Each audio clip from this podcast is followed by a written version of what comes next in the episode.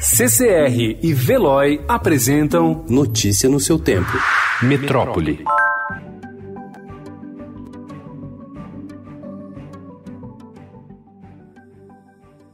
O Brasil teria hoje mais de 17 mil casos do novo coronavírus, nove vezes mais do que os 1.891 registrados oficialmente.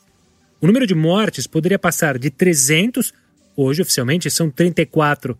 A estimativa é do Centro para Modelagem Matemática de Doenças Infecciosas da London School of Tropical Medicine, do Reino Unido, que faz uma análise da subnotificação da Covid-19 em vários países.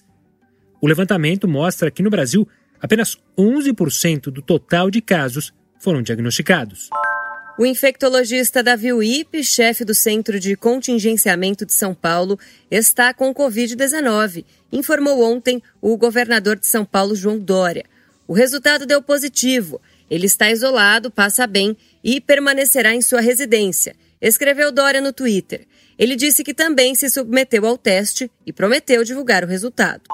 Vacinação com drive-thru. Seguindo o modelo dos restaurantes de alimentação rápida e filas com lugares assinalados no chão para definir a distância entre cada pessoa, marcaram o primeiro dia de vacinação contra a gripe nas unidades básicas de saúde em São Paulo. O movimento foi intenso, com filas de espera de até 30 minutos em algumas unidades. A meta é imunizar 1 milhão e 800 mil pessoas. A campanha de vacinação contra a gripe começou no Rio de Janeiro ontem com uma novidade. A prefeitura montou em cinco postos do Detran pontos de vacinação no modelo drive-thru, no qual os cidadãos com mais de 60 anos que chegavam de carro não precisavam descer para serem imunizados. O interior de São Paulo, que responde por 15% da riqueza nacional, começou a parar nesta segunda-feira em razão do coronavírus. Hoje passa a vigorar em todo o estado a quarentena determinada pelo governador João Dória.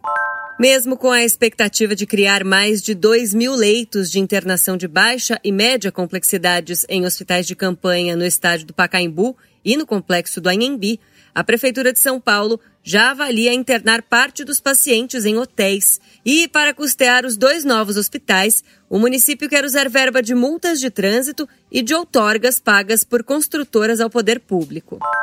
As comunidades que vivem em locais mais quentes parecem ter uma vantagem comparativa para retardar a transmissão de infecções por coronavírus, de acordo com uma análise inicial de cientistas do Instituto de Tecnologia de Massachusetts, nos Estados Unidos.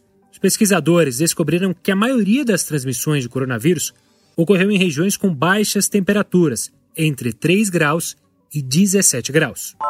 A partir de hoje, a versão impressa do jornal O Estado de São Paulo terá mudanças de configuração com o reagrupamento de suas editorias. Com essa alteração, os conteúdos produzidos pelos jornalistas do Estadão terão uma distribuição mais flexível no jornal impresso, que traz mais segurança e conforto a todos os profissionais. Mais de 80% dos funcionários do Grupo Estado já estão trabalhando remotamente.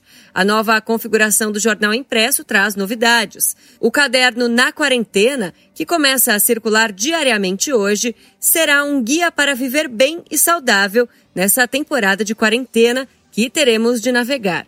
A estreia traz os seguintes destaques. Novidade nas telas: plataformas de streaming terão lançamentos. Dicas para manter toda a casa limpa e protegida. Receitas fáceis para você preparar em casa. Contação de histórias online para distrair crianças.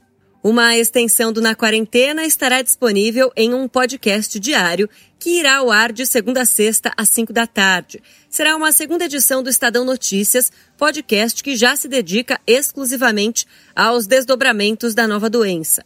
Para encontrá-lo, basta procurar por Estadão Notícias no seu agregador favorito. Notícia no seu tempo. Oferecimento CCR e Veloy.